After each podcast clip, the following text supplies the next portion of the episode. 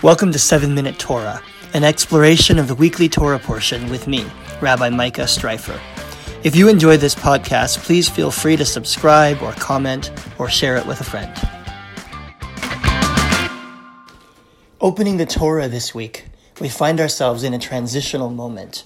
The people of Israel have been wandering Bamidbar, wandering in the desert, for many, many years. In fact, for decades.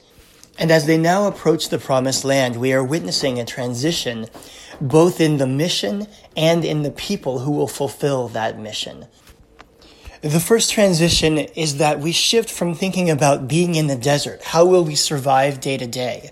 To thinking about being in the promised land. What will it be like once we get there? What will we need to be able to settle the land, to hold our own with the inhabitants of the land? How will we apportion the territories to the tribes that exist?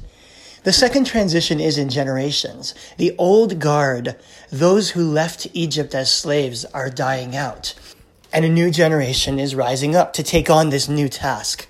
In fact, the portion begins with a census, a counting of the people, both for purposes of understanding military power and for purposes of understanding how to apportion the land. And the portion ends with a transition as Moses appoints Joshua to be his successor, to be the next leader to take the people once he dies. So here we are in this transitional moment. And it's often in moments of transition that societies can change for the better, that new ideas can take hold. And that's exactly what we see happening here in Parshat Pinchas. In chapter 27 of Numbers, a group of women come forward to petition Moses. Their names are Machla, Noah, Holga, Milka, and Tirza and they are daughters of a man named Zelophehad. Now, the background to this is that the leadership has been busy portioning out the land of Israel, deciding which tribe, which clan, and which family will receive which plot of land. But of course, like in most ancient societies, only men could be given land. These women come forward with an unusual request. They say, Avinu met bamidbar. Our father died in the wilderness and left no sons. Lama avinu mitoch mishpachto. Why should our father's name be lost just because he had no sons? Give us a holding among our father's kinsmen. In other words, these women come forward petitioning to be recognized as a family in lieu of their father who died to be given land contrary to the laws of the society, which said that only men could hold land, so that they could hold that land in trust to pass on to their own children. This passage is sometimes touted as one of the earliest feminist texts, evidence of a women's rights movement in ancient Israel, evidence that Judaism has long had an egalitarian streak. The truth is, that's a bit far fetched. Is this true feminism? Well, not exactly these women aren't coming forward to be treated with full equality. They're not even asking for that. What they're asking for is essentially to be placeholders, to be given land in their father's name, and to be able to pass it on to their sons, to their male children, so that their father's family name will not die out. So it's not exactly a feminist text in the modern sense of the word but it does represent a recognition in very early Jewish law and Jewish storytelling that women have a status and an identity in society.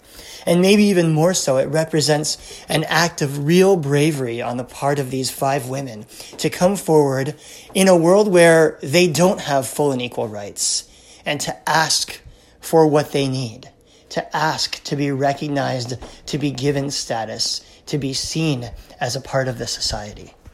So that's probably what's most inspiring about this story that these women had the bravery to come forward and say, This is not right. It should be a different way. And maybe equally inspiring is that through their petition, they're actually able to make a difference in society. Moses brings their request before God, and God says, The plea of Zelophehad's daughters is just. You should give them a hereditary holding among their father's kinsmen. So great. They get what they're asking for. But that's not all, because God goes on to establish a law based on the petition of these women. From now on, if a situation like this arises, if a man dies without leaving sons, then you shall assign his property to his daughters. So the daughters of Zelophehad don't only get what they're looking for, they actually change the landscape of society for women going forward. Because they were brave, because they spoke out, they made a change in the world around them. Now, that's not easy to do, but it's a reminder to us that it can be done. Laws are just written by people, and people do learn and shift their thinking and change their minds over time.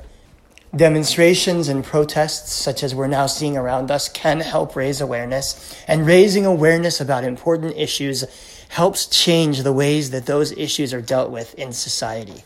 For proof, we can look at some of the outcomes of the women's movement, of the LGBTQ plus rights movement over the last half century. Not that equality is complete in either of those areas, not even close. But at the same time, much progress has been made, much thinking has been shifted. That's the same kind of thoughtfulness that the Black Lives Matter movement is demanding right now. And although change can be slow and hard fought, it's heartening to look back at history and to look back at Torah and to know that change is possible. This is an amazing Torah portion in which we see these five women as agents of lasting change in society. May it be a reminder to us that all of us, no matter who we are, all of us have that capacity to stand up for what's right, to speak out for what we believe in, to demand justice and equality, to help shift the way that society thinks, to change our world for the better.